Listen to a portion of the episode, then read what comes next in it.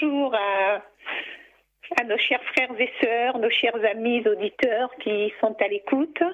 Je vous souhaite euh, un très bon sabbat à chacun, à, tous les auditeurs, à tous les frères et sœurs euh, dans les différents pays.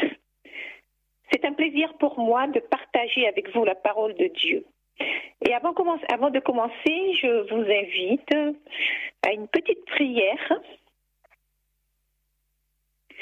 Merci éternel, notre Père, notre Dieu, pour tes bénédictions.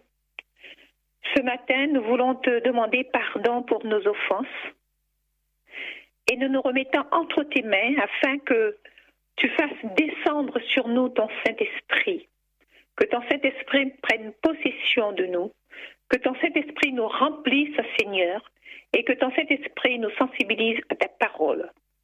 Seigneur Dieu Tout-Puissant, je me remets moi personnellement entre tes mains, afin que tu parles à travers moi, et que toutes ces paroles ne viennent pas de moi, mais de toi, éternel Dieu des armées. Merci Seigneur, au nom de Jésus. Amen. Alors aujourd'hui, chers frères et sœurs, chers auditeurs, j'ai vraiment à cœur de partager avec vous le sujet de la foi. Plus précisément, qu'est-ce que la foi? Et tout à l'heure, euh, j'ai entendu Michael qui a lu un long passage qui concerne la foi et je me suis dit que cela tombe bien parce que c'est le sujet de ce matin et je vois que Dieu est en train d'agir hein, parce que Michaela ne connaissait pas le thème de cette prédication et elle a pu choisir avec l'Esprit de Dieu un, sujet qui parle de la foi. Donc aujourd'hui, nous allons voir qu'est-ce que la foi. C'est un sujet qui est souvent abordé dans nos églises, dans les églises chrétiennes, dans nos échanges entre frères et sœurs, un sujet auquel nous sommes en quelque sorte euh, très habitués, et bien souvent nous affirmons avoir la foi. Seulement, qu'est-ce qu'en réalité la foi? Comment est-ce qu'on l'obtient? Se manifeste-t-elle dans la vie de celui ou de celle qui la possède? Et enfin, ai-je la foi? Eh bien, je suis persuadée qu'à cette question, à savoir ce qu'est la foi, eh bien, nous sommes tout de suite renvoyés à ce premier verset du chapitre 11 du livre des Hébreux qui dit que la foi est une ferme assurance des choses qu'on espère, une démonstration de celles qu'on ne voit pas. Et j'aimerais aujourd'hui essayer d'aller plus en profondeur avec vous dans ce sujet, parce que la foi est la base même de tout l'enseignement biblique. Dans Hébreu 11, au verset 3, il est dit que c'est par la foi que nous reconnaissons que le monde a été formé par la parole de Dieu, en sorte que ce qu'on voit n'a pas été fait de choses visibles. Cela veut dire implicitement qu'avant de croire que le monde a été créé par la parole de Dieu, eh bien, il a fallu que nous croyions premièrement en l'existence de Dieu. Et permettez-moi, frères et sœurs, chers auditeurs, chers amis, de faire une petite parenthèse sur le mot existence. Car en réalité, eh bien, ce mot ne convient pas vraiment pour parler de Dieu. On dit qu'une chose existe lorsqu'en effet, elle n'a pas toujours fait partie de la réalité. C'est-à-dire lorsqu'elle a, lorsqu'elle a eu un début et par conséquent une fin aussi. Tout comme nous, nous, nous n'avons nous les êtres humains, nous n'avons pas toujours été. C'est le Créateur, Dieu, qui a décidé de créer l'homme, de créer l'être humain. Par contre, Dieu, lui, n'a ni début ni fin. Donc le terme le mieux approprié pour parler de Dieu est alors, je vais dire entre guillemets, Dieu est. Parce qu'il est avant toute chose et après toute chose. Et nous pouvons le voir dans Apocalypse 22 au verset 13 qui dit, Je suis l'alpha et l'oméga, le premier et le dernier, le commencement et la fin. Voilà, une petite parenthèse que je voulais juste euh, préciser euh, lorsque nous parlons de l'existence de Dieu. Il vaudrait mieux dire Dieu est, comme la Bible le dit. Jésus dit euh, Je suis. Dans l'Ancien Testament, nous avons vu que le Dieu avec qui, parlait, qui parlait à Moïse s'est fait connaître sous le nom Je suis. Voilà. Donc, c'est aussi par la foi que Daniel et ses compagnons se sont tournés vers Dieu pour qu'il leur, révèle le songe du roi, afin que celui-ci ne les fasse pas périr avec les sages de Babylone. Ils savaient donc que seul Dieu pouvait leur révéler le secret du roi. C'est pour cela qu'ils se sont tournés vers Dieu pour demander à Dieu dans la prière de leur révéler euh, le rêve du roi et son explication afin que le roi ne mette pas à exécution euh, Daniel et ses trois compagnons et tous les sages du royaume. Alors maintenant, qu'est-ce qu'au juste la foi? Est-ce que c'est quelque chose que toutes ces personnes dont il est fait mention dans la Bible possédaient, qui leur permettait parfois d'accomplir de grands miracles, et que nous, nous n'aurions pas aujourd'hui. Comment définir vraiment la foi? Existe-t-il au moins un synonyme à ce mot On pourrait dire que la foi est une croyance, une croyance en quelque chose, en, quelqu'un, ou en Dieu, ou alors une confiance, toujours en quelqu'un, bien sûr, ou en Dieu, ou alors une totale dépendance de quelqu'un, autrement dit de Dieu. Si nous prenons par exemple le cas d'un jeune enfant qui, qui croit en ses parents et qui par conséquent a confiance en eux. Eh bien, cet enfant ne se posera jamais la question de savoir si ses parents prendront soin de lui. L'enfant fait entièrement confiance à ses parents. Il sait qu'ils savent mieux que lui-même ce qui est bon pour lui pour son bien-être, pour son développement, pour sa croissance. Et que comme il peut compter sur l'amour de ses parents, il sait qu'ils feront tout pour qu'il ait toujours tout ce dont il a besoin pour vivre et se développer de manière harmonieuse. Donc, le fait de croire, d'avoir confiance en ses parents, implique chez cet enfant un comportement, ou je vais dire un état de dépendance vis-à-vis de ses parents. Il ne se pose pas la question de savoir si ses parents s'occuperont de lui ou s'ils le soigneront en cas de besoin.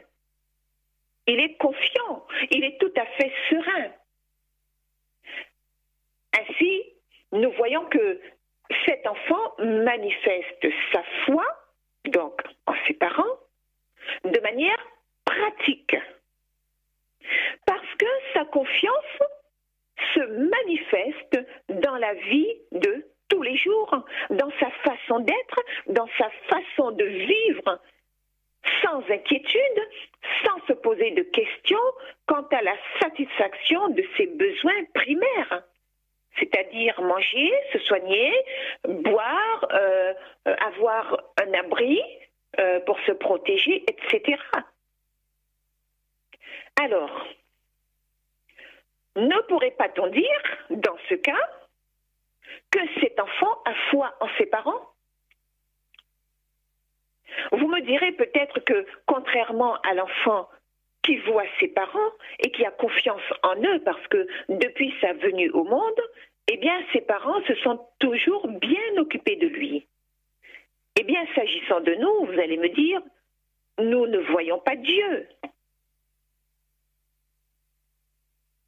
Frères et sœurs, chers amis, je vais faire une autre parenthèse là-dessus pour vous dire que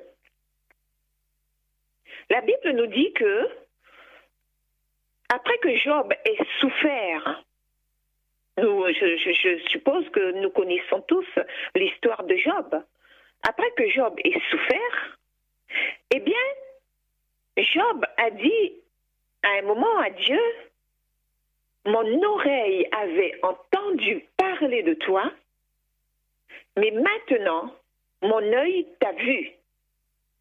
Ce n'est pas que Job ait vu Dieu, euh, euh, Dieu pardon, ce n'est pas que Job ait, vu Dieu, pardon, de ses propres yeux, de ses yeux physiques, matériels, mais c'est une expression par, lequel, par laquelle Job dit qu'en fait, après toute cette souffrance, après le fait, euh, après qu'il ait vu Dieu agir de manière concrète dans sa vie et le sortir de ses tourments, eh bien, il a encore mieux connu Dieu.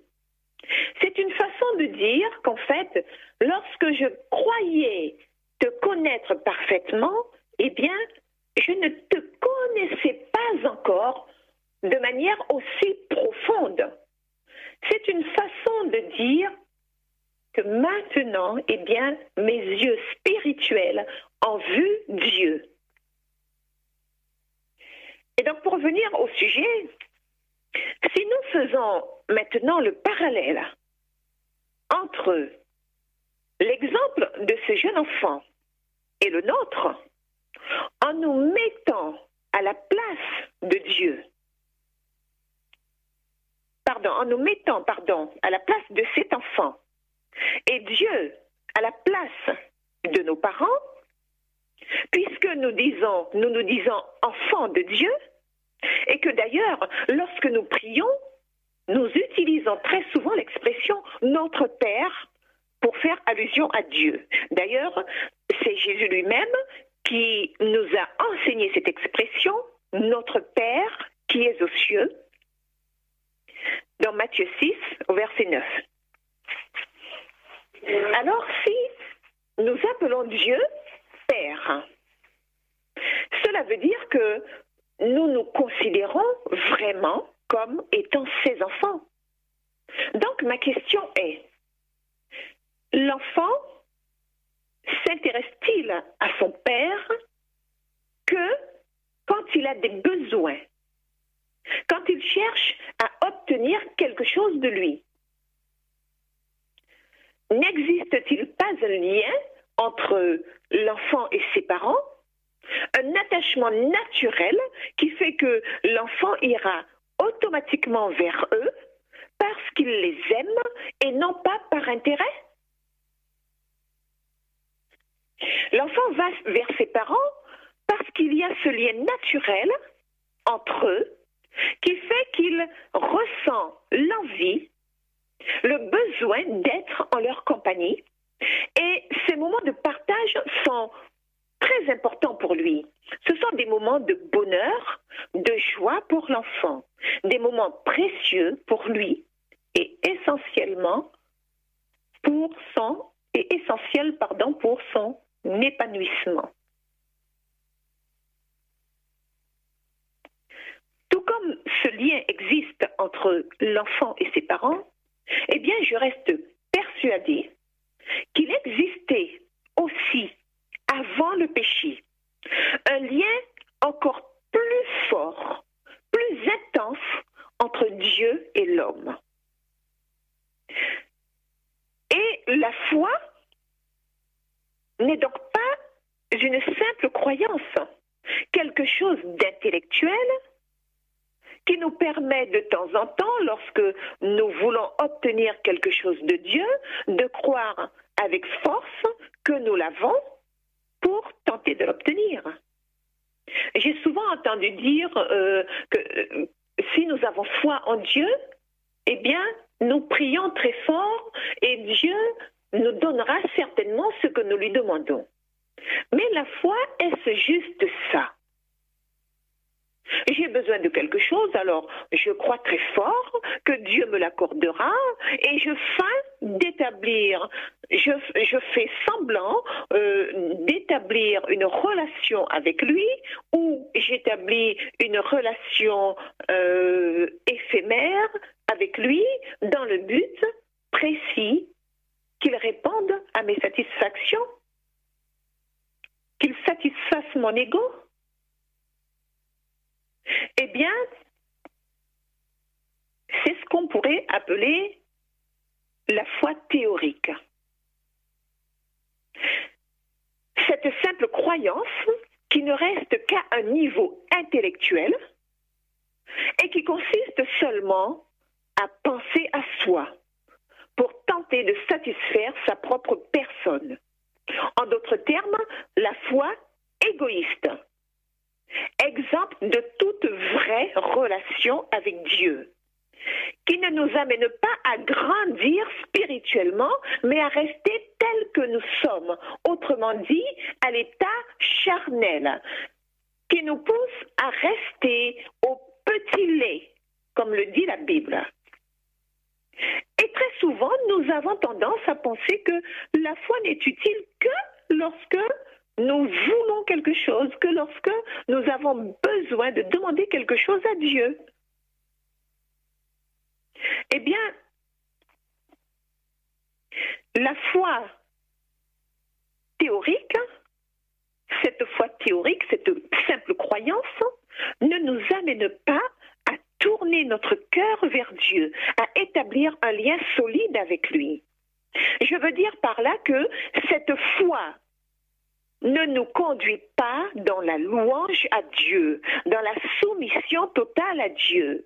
Elle ne nous conduit pas à une consécration de notre être tout entier à Dieu, mais au contraire, elle nous éloigne de lui.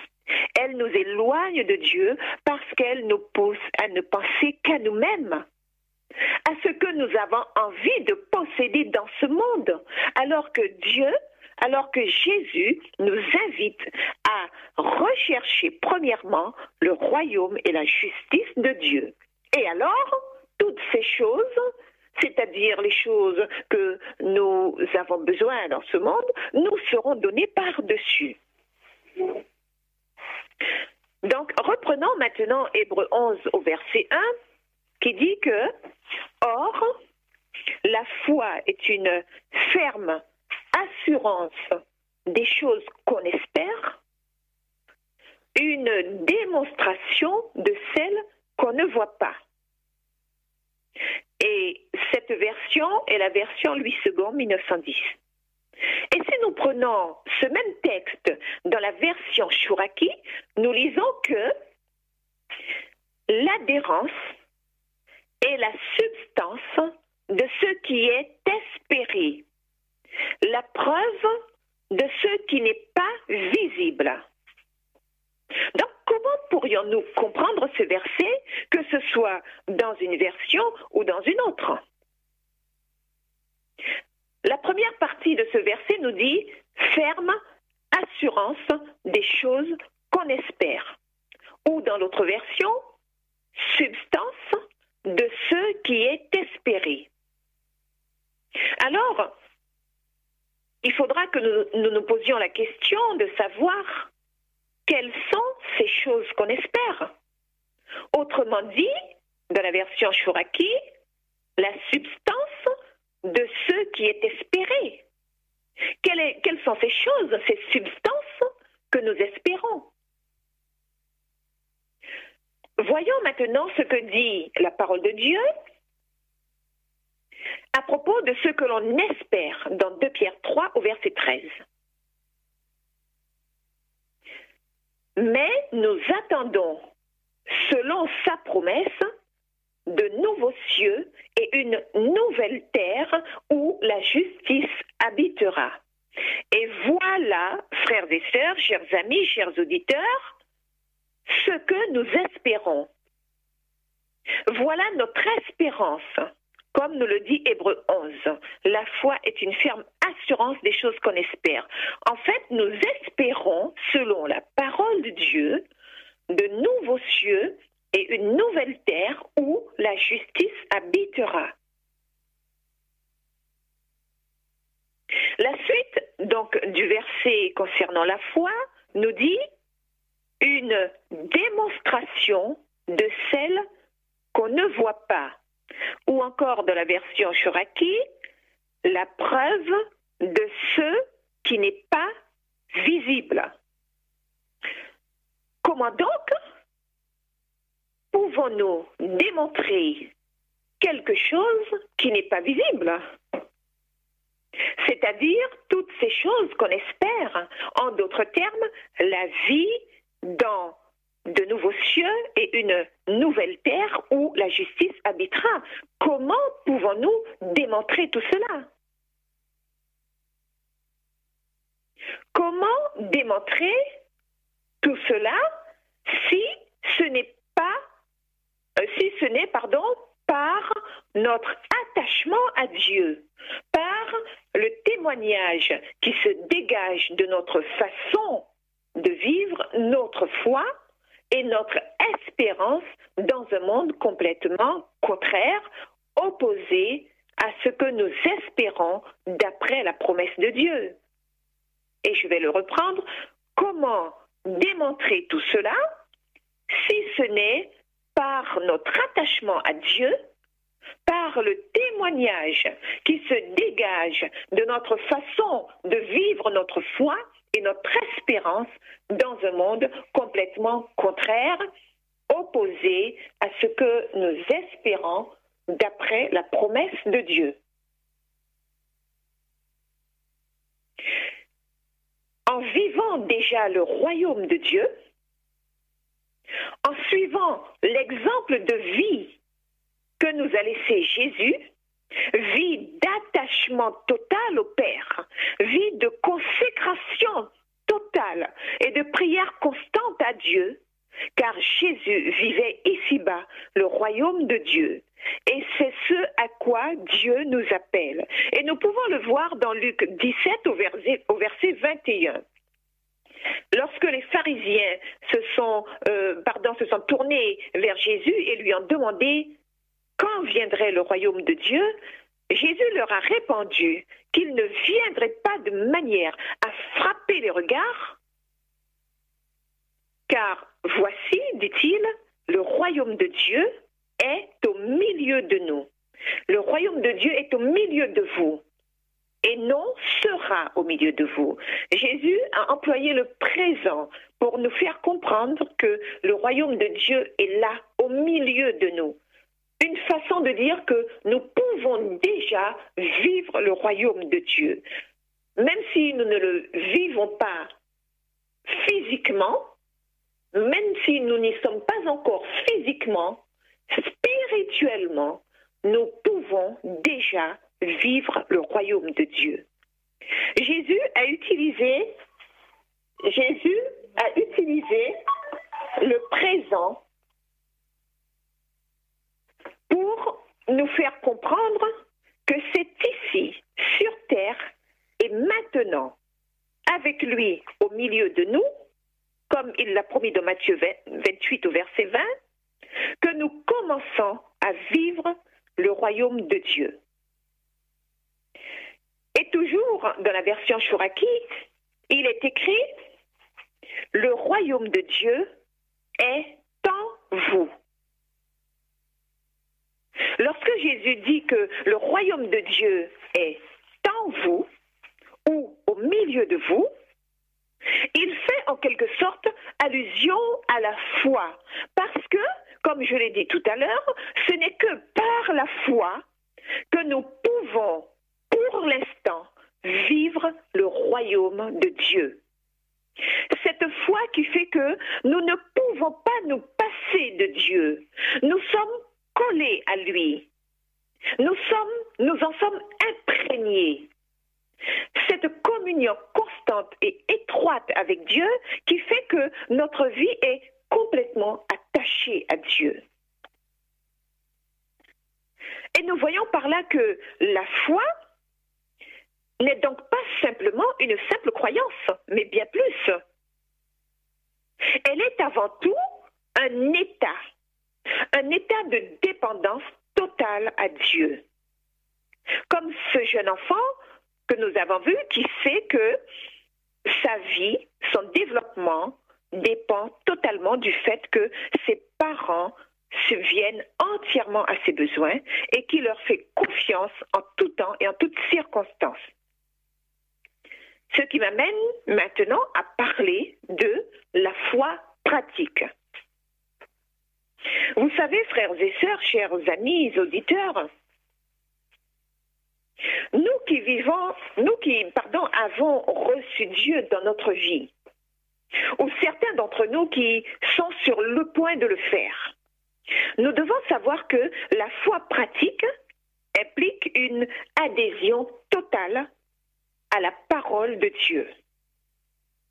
Cela veut dire que pour vivre une vie de foi, nous ne pouvons pas être engagés à moitié avec Dieu ou croire à moitié en la parole de Dieu.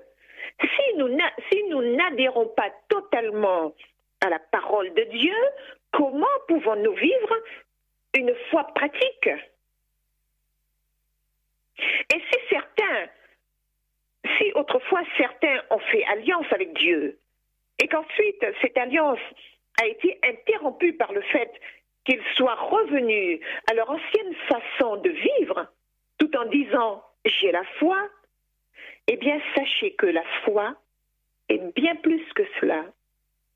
La foi est bien plus, je le dis encore, qu'une croyance. C'est une adhésion totale à la parole de Dieu, une adhésion qui provoquera, une adhésion qui provoquera au fil du temps et avec l'intervention constante du Saint-Esprit dans notre vie, une adhérence à Dieu. Je reprends, cette adhésion totale à la parole de Dieu nous conduira avec l'aide du Saint-Esprit à une adhérence à Dieu.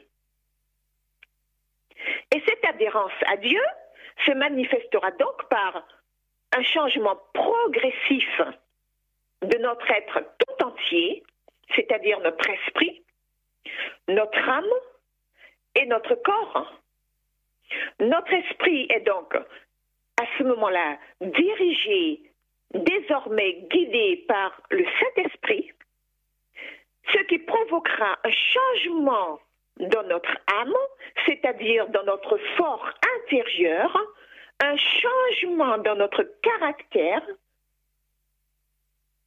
parce que le Saint-Esprit viendra assainir notre caractère, je vais dire, un changement dans nos désirs, et tout ce changement intérieur apportera automatiquement une transformation de notre façon de vivre. Je ne dis pas une transformation dans notre façon de vivre, je dirais une transformation de notre façon de vivre. Cela veut dire que la, que la manière dont nous vivrons désormais avec l'Esprit Saint, avec l'Esprit de Dieu, n'aura absolument rien à voir avec la vie que nous menions autrefois. D'où la transformation dont parle l'apôtre Paul lorsqu'il dit dans 2 Corinthiens 5 au verset 17, si quelqu'un est en Christ, il est une... Pardon, si quelqu'un est en Christ, il est une nouvelle créature. Les choses anciennes sont passées, voici toutes choses sont devenues nouvelles. Le Saint-Esprit vient là pour changer complètement notre, euh, notre pensée, notre esprit, euh, notre âme, notre fort intérieur, nos désirs. Et tout cela, automatiquement, euh, aura une influence, une influence, comment est-ce que je vais le dire? Cela provoquera une une transformation, je vais dire, de notre façon de vivre. Dans Galates 2 au verset 20 aussi, nous lisons que euh, Paul dit, Et si je vis, ce n'est plus moi qui vis, c'est Christ qui vit en moi. Si je vis maintenant dans la chair, je vis dans la foi au Fils de Dieu qui m'a aimé et qui s'est livré lui-même pour moi. Amen. Si je vis maintenant, je vis dans la foi au Fils de Dieu. Il y a donc forcément cette transformation qui s'opère dans la vie de celui ou de celle qui a la foi. Il y a du nouveau dans sa vie. Et, son l'entourage s'en aperçoit parce qu'il est maintenant différent du fait qu'il soit lié, collé à Dieu. Nous avons vu plus haut, dans la traduction Shuraki, qu'il est utilisé le mot adhérence à la place du mot foi. L'hébreu utilise le mot adhérence au lieu du mot foi. Voyons donc quelle est la définition du mot adhérence selon le dictionnaire.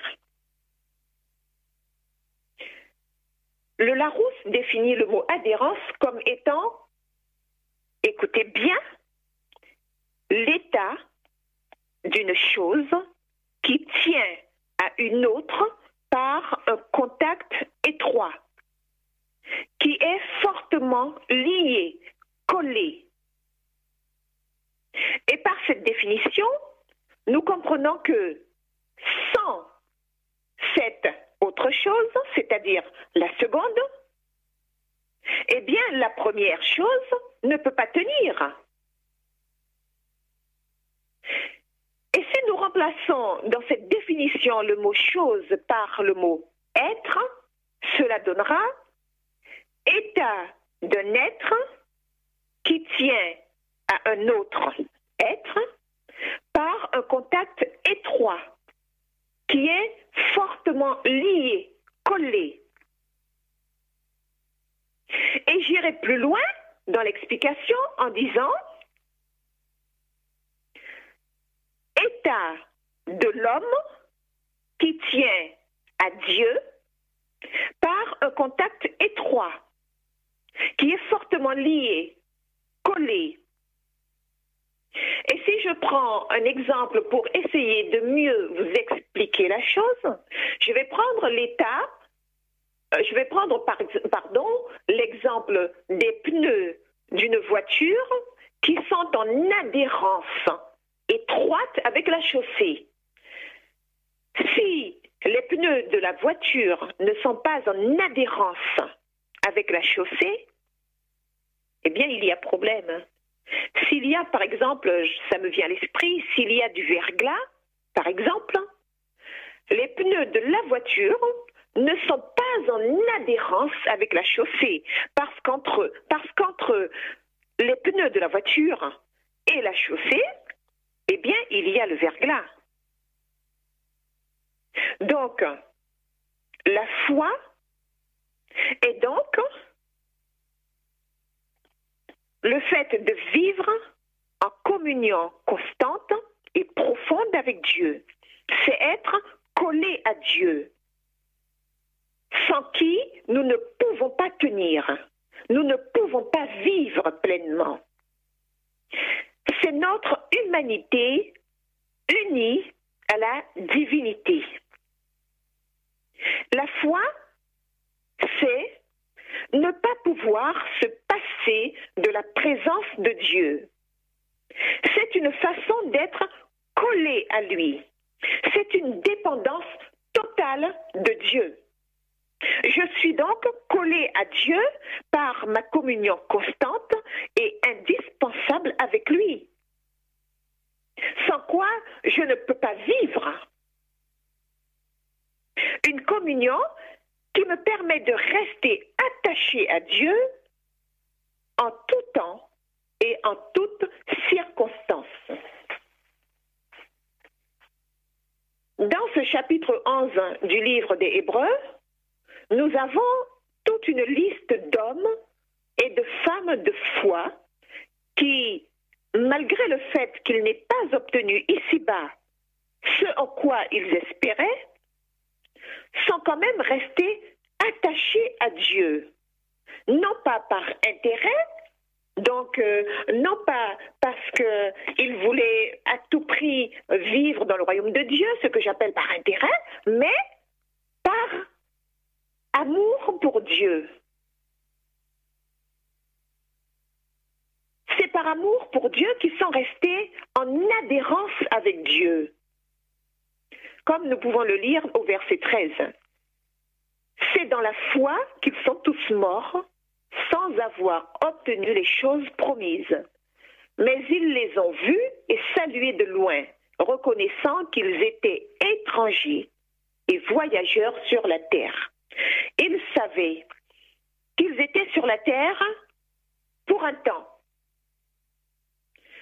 Et ils espéraient un jour rejoindre la, patrie céleste à laquelle euh, ils appartiennent. Nous devons euh, avoir ce même comportement que ces personnes de la Bible. Savoir que notre patrie est la patrie céleste et que dans ce monde, nous n'y sommes que pour un temps. Et qu'un jour, notre Seigneur Jésus-Christ reviendra pour nous prendre avec lui, pour nous emmener avec lui dans le royaume de Dieu qui est notre patrie céleste. Amen. Ces héros de la foi ont vécu donc des expériences différentes. Mais ils avaient tous un point commun qui est l'amour pour Dieu et la confiance en Dieu.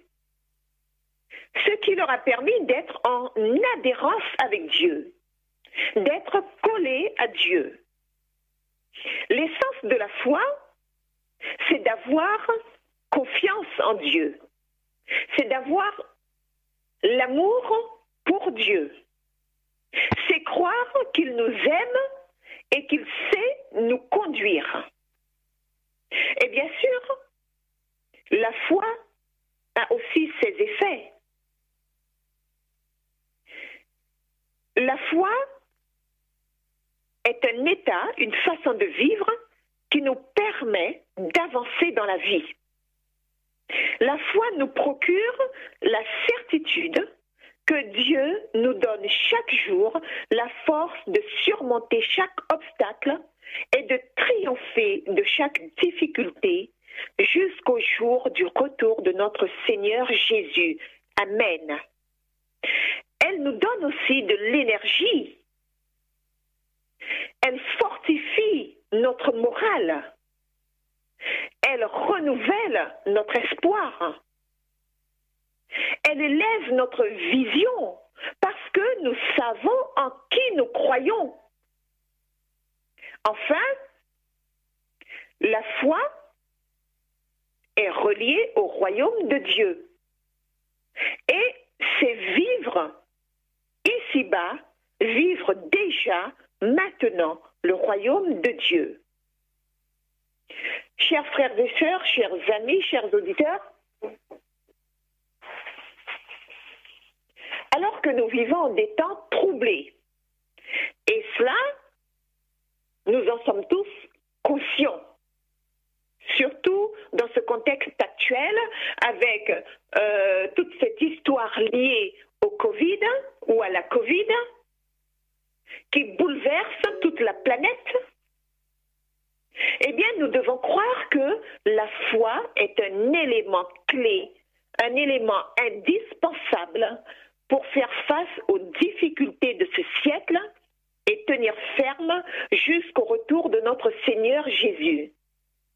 Jésus dit dans Luc 18 au verset 8, quand le Fils de... Euh, pardon. La Bible dit dans Luc 18, 8, quand le Fils de l'homme viendra, trouvera-t-il la foi sur la terre? Autrement dit, quand Jésus reviendra, trouvera-t-il des hommes et des femmes, des jeunes gens et des jeunes filles en adhérence avec Dieu, collés à Dieu, dépendant complètement de Dieu? Trouvera-t-il la foi sur la terre? Frères et sœurs, chers amis, chers auditeurs, en conclusion, je vous invite, et encore mieux, je nous invite à reconsidérer notre foi en Dieu. Demandons-lui de nous donner ce don parce que nous savons que la foi est l'un des dons distribués par le Saint-Esprit et disons-lui, Père, accorde-moi cette foi pratique qui consiste à être lié à toi par une communion profonde et constante avec toi. Conduis-moi, Seigneur, par ton Saint-Esprit. Prends la direction de ma vie. Dirige-moi comme bon te semble. Et aide-moi à arriver à cette foi pratique afin que ma vie te soit agréable et qu'un jour, au jour, au grand jour de notre Seigneur Jésus-Christ, nous fassions partie de ceux qui monteront au ciel vers notre Seigneur pour partager avec lui l'éternité. Amen. Frères et sœurs, je vous laisse avec le sujet d'aujourd'hui à méditer durant la semaine et demander à Dieu de vous aider à arriver à cette foi pratique sans laquelle nous ne pourrons pas faire partie de ceux qui seront avec Jésus. Je vous invite à cela. Et que le Seigneur Dieu nous bénisse tous. Que le Seigneur Dieu Tout-Puissant entende notre prière et nous aide chaque jour. Mette en nous la volonté de commencer, si nous, si nous ne l'avons pas encore fait, cette communion étroite avec lui. Qu'il mette avec nous cette volonté de dépendre complètement de lui jusqu'à la fin, jusqu'à ce que notre Seigneur Jésus revienne. Amen. Amen, amen. Gloire à Jésus. Voilà, je rends l'antenne. Amen. Nous accueillons la dernière prière avec Eunice. Éternel, notre Père, notre Dieu, Dieu de toute éternité, nous voulons te louer, te glorifier, Seigneur, parce que tu es Dieu au-dessus de tout et au-dessus de tous. Tu as créé toutes choses et tu nous as créés aussi selon ton image, à ta ressemblance, pour que nous vivions justement attachés à toi, pour que nous vivions collés à toi, en adhérence avec toi, Seigneur. Et malheureusement, le péché a mis une séparation entre toi et nous. Et dans ta grande bonté, dans ton amour infini pour l'homme, parce que tu nous dis que tu nous aimes d'un amour infini, c'est pourquoi tu nous conserves ta bonté. Eh bien, dans cet amour, tu es venu en la personne de Jésus pour rétablir ce lien entre toi et nous. T'en remercions infiniment. Et aujourd'hui, tu nous rappelles encore, Seigneur, que nous devons vivre attachés à toi. Nous devons vivre en adhérence avec toi. Parce que sans toi, nous ne pouvons rien faire. Sans toi, nous ne pouvons rien. Tu nous invites aujourd'hui à vivre, Seigneur, dans cet attachement total à toi. Et nous te remercions pour cette sollicitude, pour cet amour envers nous. Nous te demandons donc, Seigneur, par ton Saint-Esprit, de nous aider à y parvenir, parce qu'il y a tant de choses dans ce monde qui nous gardent prisonniers, qui nous gardent loin de toi et qui nous empêchent de venir à toi pour vivre justement attachés à toi. Seigneur Dieu Tout-Puissant, aujourd'hui, par le sang précieux de notre Seigneur et Sauveur Jésus-Christ, ton Fils bien-aimé, aide-nous, Seigneur, délivre-nous de tous ces liens qui nous gardent prisonniers et aide-nous, Seigneur, à commencer une vie d'attachement à toi, à commencer cette vie liée à toi. Aide-nous, Seigneur, à prendre cette décision et mets en nous ce vouloir. Mets en nous la volonté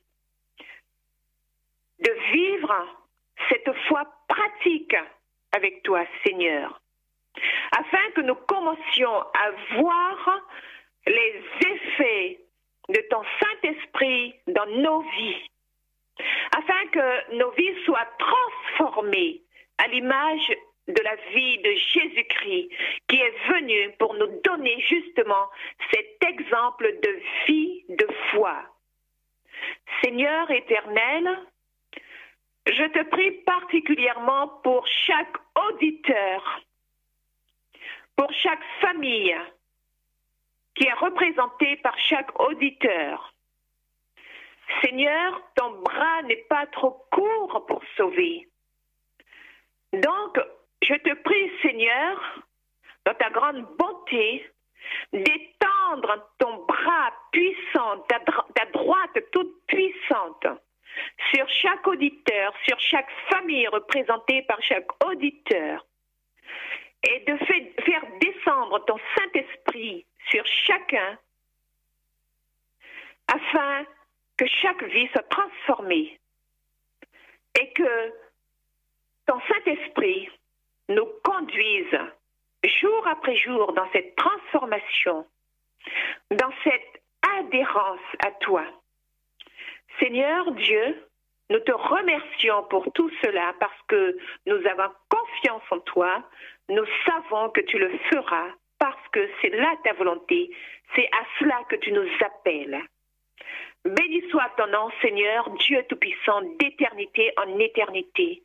Béni soit ton nom, à toujours et à perpétuité. Au nom de Jésus-Christ, nous te prions, et pour ta gloire éternelle. Amen.